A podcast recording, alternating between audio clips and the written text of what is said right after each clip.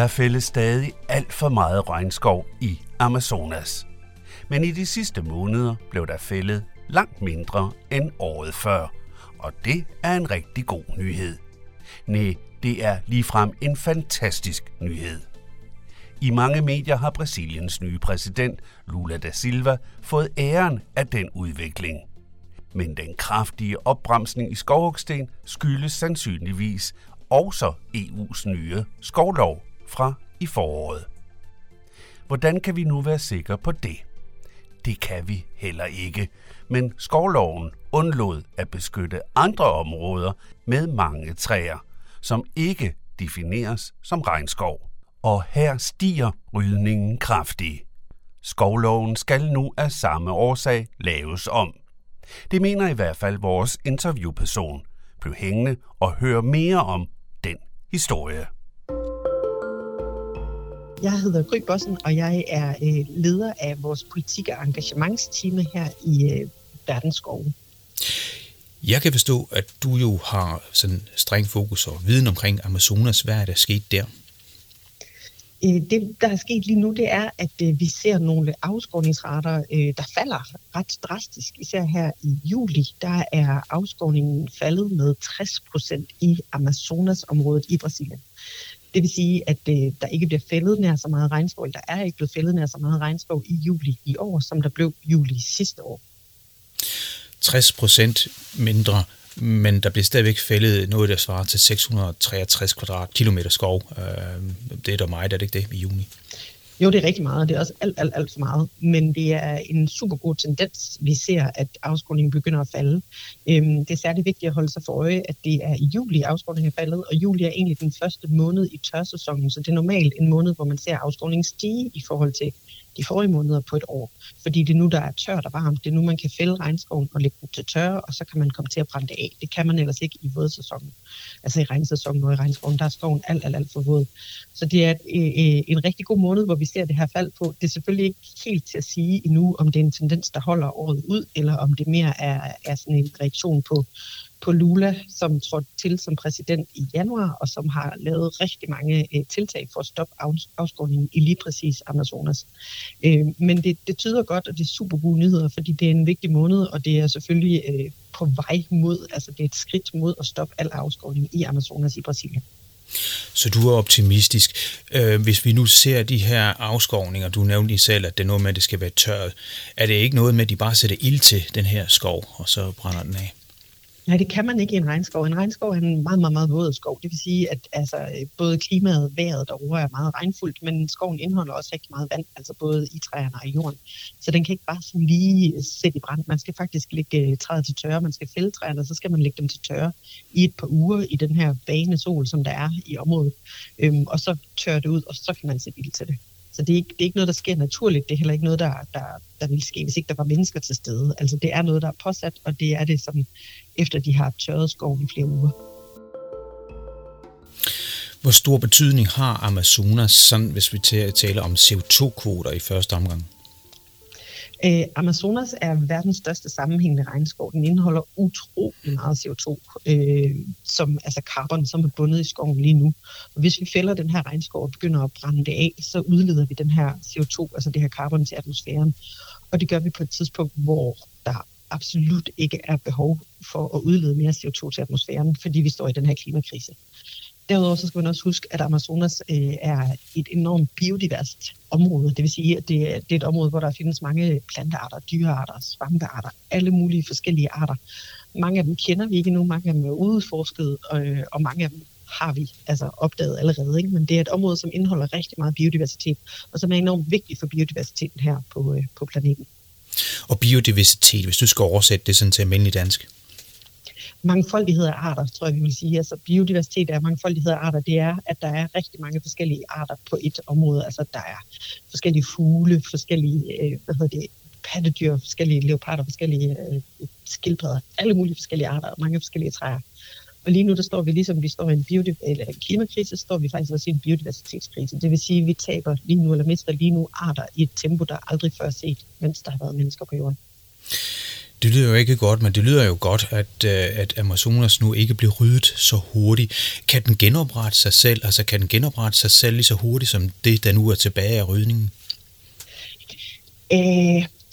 Ja, det er faktisk lidt svært at sige, fordi skoven kan godt, hvis den får lov, genoprette sig selv, men det bliver nok ikke det var. Altså, hvis vi lader den ligge nu, så vil der komme skov igen i en eller anden form, men at komme tilbage i helt præcis den form, den har nu, altså før den blev fældet, det vil tage rigtig, rigtig mange år. Amazonas er et økosystem, der har udviklet sig over millioner af år. Altså det har taget rigtig lang tid for at komme til det punkt, hvor det er nu, hvor rigtig mange af arterne er afhængige af hinanden inde i skoven. Altså det her økosystem, hvor lagene i skoven er vigtige for at beskytte de laveste træer, der ikke kan modstå sol og vind, og de højeste træer kan godt, og nogle af træerne er afhængige af, at nogle af dyrene i skoven transporterer deres frø, for at de kan spire et andet sted, eller nogle træer der er afhængige af, at deres frø bliver spist af nogle dyr, så det går igennem deres tarmsystem, og dermed bliver udsat for nogle forskellige enzymer og syre, og så kan det først blomstre, når det kommer ud igen i den anden ende. Så alle de her arter og planter og dyr, der findes i skoven, er internt afhængige af hinanden som et system, og det kan godt tage rigtig lang tid, før det her system det er genoprettet. En anden ting, der sker lige nu, det er faktisk også, at vi har mistet så store områder af Amazonas, at man taler om, at skoven er tæt på et tipping point, altså et vippepunkt, hvor det ikke kan opretholde sig selv længere. Man er bange for, at skoven lige nu er ved at tørre ud, altså fordi der ikke er store nok områder tilbage af skoven, så kan det godt være, at regnmængden, der falder over skoven, den begynder at blive mindre. Det er sådan, at Amazonas selv danner det meste af det regn, der falder over skoven. Så når området er mindre, så fordamper der ikke så meget vand fra skoven, og så dannes der ikke de samme skyer, og så dannes der ikke den samme regn over området. Og så er der noget med, hvordan træerne i Amazonas kan bibeholde sin fugtighed og sin være grønne nok til at skulle gøre det, de gør. Og det er noget, som man begynder at se tegn på, at den tørrer lige så stille ud. Den kan ikke genoprette sig selv efter en tørsæson på samme måde, som den gjorde før. Nogle steder i skoven i hvert fald. Og der er man rigtig nervøs for, at vi er meget, meget, meget tæt på et tipping point, hvor man simpelthen ikke kan, hvor skoven ikke kan opretholde sig selv længere i den form, vi kender den i dag. Så det gælder altså om at stoppe alle skovrydning i Amazonas. Hvor realistisk er det så på sigt? Det er et godt spørgsmål. Hvor realistisk er det? Bum, bum.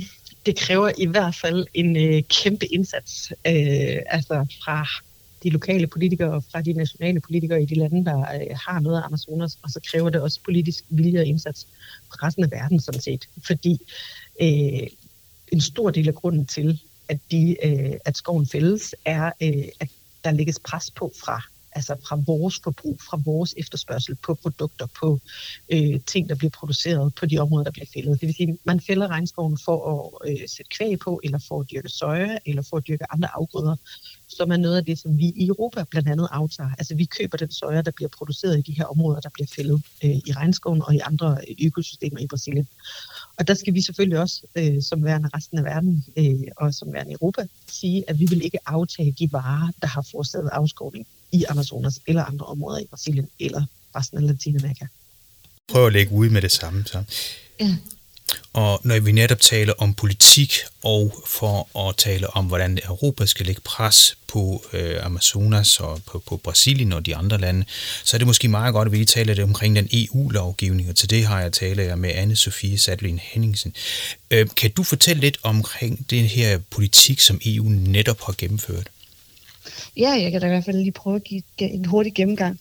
Man kan sige, at det, der sker, er jo, at man i EU har fundet en anerkendelse af, at vi er en del af problemet. Det er vores forbrug af blandt andet soja og palmeolie, som gør, at den her afskovning finder sted, blandt andet i Amazonas. Og det har man jo så sagt, at det vil vi gerne gøre noget politisk for at ændre. Og i 2 år har man nu så forhandlet om den her forordning mod afskovning, som så endelig blev vedtaget her i foråret og trådte i kraft her fra juni af. Og det er jo en lov, der simpelthen stiller krav til, at en række varer, blandt andet soja og palmeolie, som er nogle af de store årsager til afskovning, at de simpelthen ikke må importeres eller eksporteres til det europæiske marked, uden at virksomhederne kan sikre, at de ikke har medført afskovning. Så det er jo en lov, der stiller nogle meget, meget store krav til de virksomheder, der ellers normalt vil importere og eksportere til EU. De skal blandt andet være helt tydelige omkring at kunne spore deres varer tilbage til lige præcis det sted, det stykke jord, hvor varen er blevet produceret. Så det vil selvfølgelig sige, at hvis man vil have noget soja fra Amazonas, eller fra Amazonas-området, så skal man som virksomhed faktisk kunne bevise, at den soja er blevet plantet og er groet på et område, der ikke har været regnskov inden 2020. Nu har vi lige hørt kollega Grøg Bossen fortælle om, at afskovningen nu er faldet drastisk i Amazonas. Kunne man sige, at EU-lovgivningen dermed viser sig at virke? Altså det er i hvert fald lidt det, vi hører fra nogle af vores partnere og så videre i Brasilien, at der er man nævner det som et af elementerne, der er med til at have forårsaget den her positive udvikling. Og det er selvfølgelig ikke det eneste. Der er en ny præsident, som er rigtig, rigtig ambitiøs omkring at få stoppet afskovning. Han har sat en række ministre, der er meget mere ambitiøse, blandt andet en miljøminister, som hedder Marina de Silva, som er tidligere aktivist også, og som virkelig kæmper for Amazonas. Og så det er jo en del af en større proces, men det er da helt sikkert positivt, at vi allerede nu kan se, at den her lov måske har fået landene til at være mere opmærksomme på, at de skal gøre noget. Altså det er en tydelig signaleffekt fra EU, at nu vil man ikke finde sig i det her mere.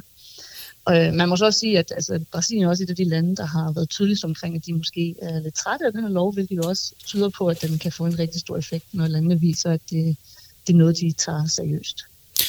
Men den her lovgivning, den kom jo ikke helt uden sværslag. Jeg kan huske, at der var nogle områder, som ikke var med, og det er altså noget, der hedder Cerrado og et andet område også, Pantanal, eller hvordan det nu udtales. Ja, kan du fortælle, hvad det er for noget, og hvorfor det ikke er med? Ja, altså man skal jo simpelthen tage lovens ordlyd bogstaveligt. Det er en lov mod afskovning. Det vil sige, at det er sådan set kun rydning af skov, der er dækket af den her lov.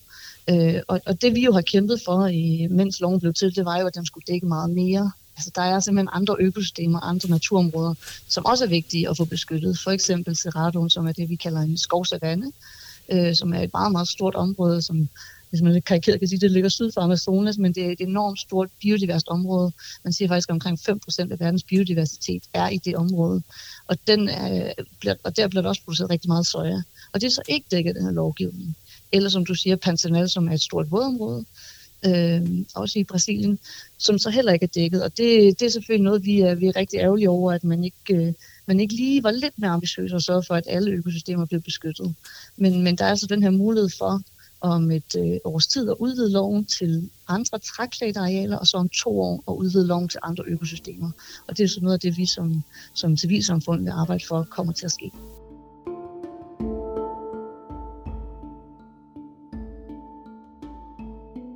Grøg Bossen fra Verdens Skove. Du kigger lidt på tallene, hvor meget at det nu har betydet, at man har stoppet afskovning eller mindsket afskovning i Amazonas. Men du har også kigget på tallene, hvad de så betød for både Cerradoen og Pantanal-områderne. Hvad kan vi sige om det så? Altså det ser desværre ud til, vi har ikke helt så friske tal fra Cerradoen, men vi har fra de første måneder i år, der har vi nogle tal fra Cerradoen, hvor det desværre ser ud til, at afskovningen stiger alt for meget i Cerradoen. Det vil sige, det virker som om, at det måske flytter sig fra at være Amazonas til at være Cerradoen, de begynder at ødelægge nu for at plante der i stedet for. Og det kan jo både være fordi at den her EU-lovgivning, den faktisk ikke dækker Cerradoen. Det kunne også godt være fordi, at Lula, præsidenten i Brasilien, har haft meget fokus på Amazonas og knap så meget fokus på Cerrado og Pantanal. Det er lidt svært at sige, hvad det er. Man kan også snakke om, at grunden til, at Lula har så meget fokus på Amazonas, kunne være, fordi resten af verden fokuserer på Amazonas. Og det kan man jo blandt andet se via den her EU-lov eller forordning, som dækker Amazonas og ikke Cerradoen. Det er super ærgerligt, og det er jo selvfølgelig noget, som vi håber, man kan rette op på i lovgivningen i fremtiden. Nu kan man sige, at for dem, der ikke lige kan huske Brasiliens politiske magtspil, så er det altså Bolsonaro, som er en slags Brasiliens svar på Donald Trump. Det er jo lige fra hans idol, erklæret idol. Han er altså blevet smidt ud, og så blev Lula genvalgt. Lula har dog også haft korruptionsanklager osv. Så hvor meget kan man egentlig stole på, han nu også mener det her med at ikke afskove? Altså, hans retorik og hans handlinger, siden han er blevet sat ind her i januar, har været meget tydelige omkring, at han gerne vil stoppe al ulovlig og potentielt også lovlig afskovning i Amazonas-området. Han har gjort utrolig meget i forhold til at genoprette det miljøorgan Ibama, som skal uddele bøder for ulovlig afskovning. Og han har faktisk lavet et ministerium for oprindelige folk, som er en utrolig vigtig faktor i det her med skovbevaring. Altså, oprindelige folk er nogle af de bedste, videnskabelige bevis, nogle af de bedste til at passe på naturen, og derfor er det enormt vigtigt i Brasilien som redskab, at man anerkender og markerer oprindelige folks territorier og giver dem retten til at beskytte deres egen skov og deres egne områder. Og der har han altså nedsat et helt ministerium for oprindelige folk med Sonia Guajajara, som er en oprindelig folks leder. Hun er blevet minister for det her ministerium. Og derudover så har han altså som sagt forsøgt at styrke Ibama og genindført en masse økonomi til det her organ. Dog vil det tage rigtig lang tid før, at Ibama for eksempel er stærke nok til at give alle de bøder og slå ned på alle de steder, hvor der sker ulovligheder. Men en af de ting, han også har gjort, Lula, det er, at han har været rigtig fokuseret på at fjerne minefolk fra oprindelige folks områder. Altså en af de love, som Bolsonaro indførte, var at tillade, at minefolk indtog oprindelige folks territorier for at begynde at drive minedrift. Og det skete meget i det nordlige Amazonas i Yanomami-området, hvor man simpelthen efterfølgende har opdaget, at den her oprindelige folks stamme, Yanomamierne, de har været på sultedødens rand. Altså, de har faktisk oplevet at blive totalt udsultet, fordi de ikke kunne skaffe føde til sig selv, fordi de har været omringet af minerydder, som har bragt både malaria, men også corona ind i deres områder, og som har haft pistoler og en helt anden måde at agere på, end de oprindelige folk har. Så de har været afskåret fra at finde føde. Deres floder har været forurenet af alt det her kviksølv, som de bruger til minedriften. Så det er en af de ting, Lula han også har sat ind over for at forsøge at fjerne de her ulovlige minefolk. Altså han har faktisk afskaffet den lov, der gav lov til, at de kunne rydde oprindelige folks territorier for at lave minedrift. Den har han afskaffet igen, og så har han begyndt at fjerne de her folk. Det er nogle enormt stærke signaler, altså han sender Lula for, hvad han gerne vil, og hvor meget han vil gøre. Det, der dog kan være problemet i det her, det er, at han kan faktisk godt støde på en mur i forhold til, at han måske ikke har alt den politiske magt, han skal bruge til at klare de her ting, til at gøre alt det, han gerne vil. Han har ikke nødvendigvis flertal i senatet og kongressen. Altså, han har ikke nødvendigvis flertal til at gennemføre nogle af de love, han gerne vil. Så der er stadigvæk en masse folk, der er en masse Bolsonaro, som potentielt kan komme til at sætte en stopper for, hvis han vil gennemføre nogle love.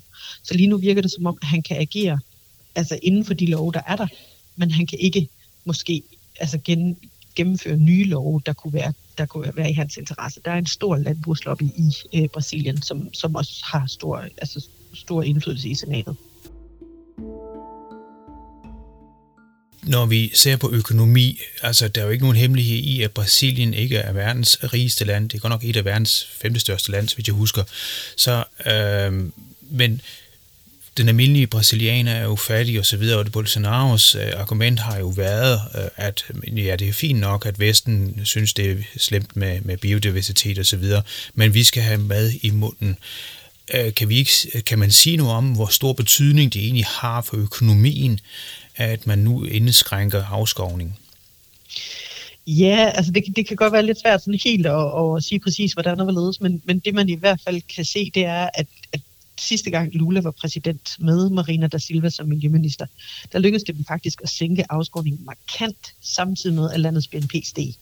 Så det er muligt at afskære væksten i landet fra skovrydningen i landet. Og derudover så kan vi jo allerede nu se også, at Lula har meget fokus på, at han gerne vil have økonomisk støtte fra resten af verden, og blandt andet også fra EU, til at gå ind og bevare skoven. Og det handler jo selvfølgelig både om altså, at opretholde den her vogtning, overvågning af skoven, men også at hjælpe folk, oprindelige folk og lokale folk igennem det her, uden at give dem alternativer til at begynde at fælde skoven. Det er noget, der koster mange penge at skulle overvåge så stor en egenskov, det er ingen tvivl om. Så det vil han gerne have støtte og penge til fra resten af verden, og det er måske fair nok, fordi det er jo også noget af det, som vi tænker, vi har et medansvar til, ikke? Altså, vi har været med til at lægge pres på den her regnskov, og nu bør vi også være med til at sikre den i fremtiden. Og det gør os både ved at ændre vores efterspørgsel, men også ved at yde økonomisk støtte og potentielt teknologisk støtte til at bevare og beskytte regnskoven. Kan man sige noget om, at den her EU-lovgivning, udover det helt konkrete, den måske også støtter ham i kampen for bedre lovgivning? Det kunne nemlig godt være en god tanke, at det gør den, fordi den sender i hvert fald et rigtig vigtigt signal altså til hele Brasilien og til, til de andre politiske retninger i Brasilien, om at det her det er noget, som EU vil, og vi kan håbe på, at resten af verden også træder ind og lægger samme retorik og retning for dagen. Ikke? En anden ting, der er i det, der er, at der faktisk i EU-lovgivningen ligger en forudsætning om, at der skal indgås partnerskaber med flere Amazonas lande eller skovlande i verden. Partnerskaber, hvor EU-lande går ind og hjælper de her forskellige lande med at bevare regnskoven. Altså hvad end det er i at indføre en anderledes landbrugsteknik, så man ikke skal fælde regnskoven, men kan begynde at dyrke soja og andre afgrøder på en mere bæredygtig måde, eller om det er altså simpelthen at lave økonomisk støtte til skovbevaring, skovmonitorering. Så vil der være støtte fra forskellige EU-lande til forskellige lande i Latinamerika. Anne-Sophie Sattlien Henningsen for Verdens Skove. Når vi tænker på EU, så er der jo en ting er selve støtten, og en anden ting er selvfølgelig selve den her lovgivning, som beskytter skovene, eller så som vi lige har hørt, også har glemt at beskytte andre skove. Men hvad betydning har de her handelsaftaler så? Kan de indgå også i den her kamp for at bevare Amazonas, men også Cerrado og Pantanal? Altså det håber vi jo, de kan. Man kan jo sige, EU har jo i nu snart over 20 år faktisk forhandlet med det, der hedder Mercosur-landene, som er blandt andet Brasilien og så Argentina, Paraguay, Uruguay, om en handelsaftale. Og den lå jo egentlig færdig for i 2019, men man er simpelthen ikke kommet videre, fordi der kom så meget modstand fra blandt andet civilsamfundet og en del europæiske lande, fordi den her aftale, som den lå klar, ville medføre øget afskovning. Fordi man jo i den her handelsaftale ville øge mulighederne for at handle mere oksekød og soja og palmeolie også for den sags skyld til det europæiske marked, og så sende biler den anden vej. Det var også derfor, den er blevet kaldt Cows for Cars-aftalen. Så det er jo, der ligger en handelsaftale klar, men de er simpelthen ikke kunne blive enige, fordi der er så meget modstand. Og det er jo, vi har i hvert fald set, at efter at lov mod afskovning er faldet på plads, så er der kommet lidt mere, desværre lidt mere gang i de her forhandlinger igen. Men det er også tydeligt, at man stadigvæk er langt fra hinanden. Altså de europæiske lande har prøvet at lave aftalen lidt grønnere ved at lave sådan et tillægsdokument, hvor de ligesom laver nogle flere krav til beskyttelse af blandt andet Amazonas, og også nævner, at de kan potentielt give nogle flere midler til det. Men på den anden side, så vil Lula og hans kollegaer i de andre Mercosur-lande jo også gerne have noget tilbage. Og for dem er det blandt andet det her med, at de skal kunne se, at den giver en økonomisk udvikling, og ikke bare fastholder deres økonomier på et meget lavt niveau. Så der er igen det her med, lige nu er der lidt sådan en kamp om, hvad for nogle signaler er det, man sender til hinanden. De europæiske lande vil gerne tydeligt vise, at de er interesserede i at få stoppet den her skovrydning, og måske også er interesseret i at hjælpe. De har bare ikke rigtig vist nogle konkrete beløb, de er villige til at hjælpe med endnu. Og på den anden side, så vil Lula jo så også gerne se, at den her aftale faktisk kommer hans befolkning til gode og får en økonomisk gevinst ud af det. Hvis nu, at den her handelsaftale, den er jo blevet kritiseret, som du selv siger, af civilsamfundet, det betyder altså grønne organisationer, sådan oversat til dansk, og selvfølgelig også en masse almindelige vælgere osv. Men man kunne jo godt sige, at når man nu fulgte COP-forhandlingerne, så var nogle af de fattige landes kritik jo imod Vesten, at ja, I vil ikke have, at vi udvikler os ligesom jer. I vil ikke have, at vi udvikler biler, og vi får en infrastruktur osv. Altså, kan man ikke sige, at den her handelsaftale faktisk kunne støtte Lula på sådan en måde, at han blev genvalgt for det første, og for det andet sådan, at brasilianerne også oplever at have et nogenlunde almindelig hverdag, jo ikke bare lever i fattigdom på vores vegne? Jo, det kunne den jo godt, og det er jo også derfor, at vi ikke er tilfredse med den handelsaftale, der ligger lige nu, fordi den lige netop vil fastholde mange af brasilianerne i en lavere økonomisk situation. Den vil stadigvæk føre til større ødelæggelse af skov og natur, og den vil heller ikke på nogen måde sikre de oprindelige folks rettigheder. Så derfor er vi jo, det er ikke fordi vi er imod, altså mange i civilsamfundet er ikke imod en handelsaftale, men det skal være en handelsaftale, der passer til den tid, vi er i nu. Og den her er altså blevet forhandlet i 20 år, og det afspejler den også lidt. Men det er jo også rigtigt nok det her med, at mange af de måske lidt fattigere lande kigger på Vesten og tænker, hvad er de har gang i, hvorfor er de blevet ved med at lave lovgivning, der rammer os så hårdt. Og det er jo også noget af det, vi kritiserede EU for i forhold til lov mod afskovning, fordi den netop rammer lidt skævt, og der er mange oprindelige folks rettigheder, som ikke er blevet nævnt i den, som burde være blevet sikret. Og der er også rigtig mange småbønder, som måske får det rigtig svært, fordi de også skal leve op til de her krav. Så der er helt klart noget om, at EU skal være bedre til at ikke kun at slå med en stik, men også at give noget hjælp og give en gulerod. Den her hjælp, altså det, du forestiller som en slags nødhjælp, eller hvordan skal jeg forstå det?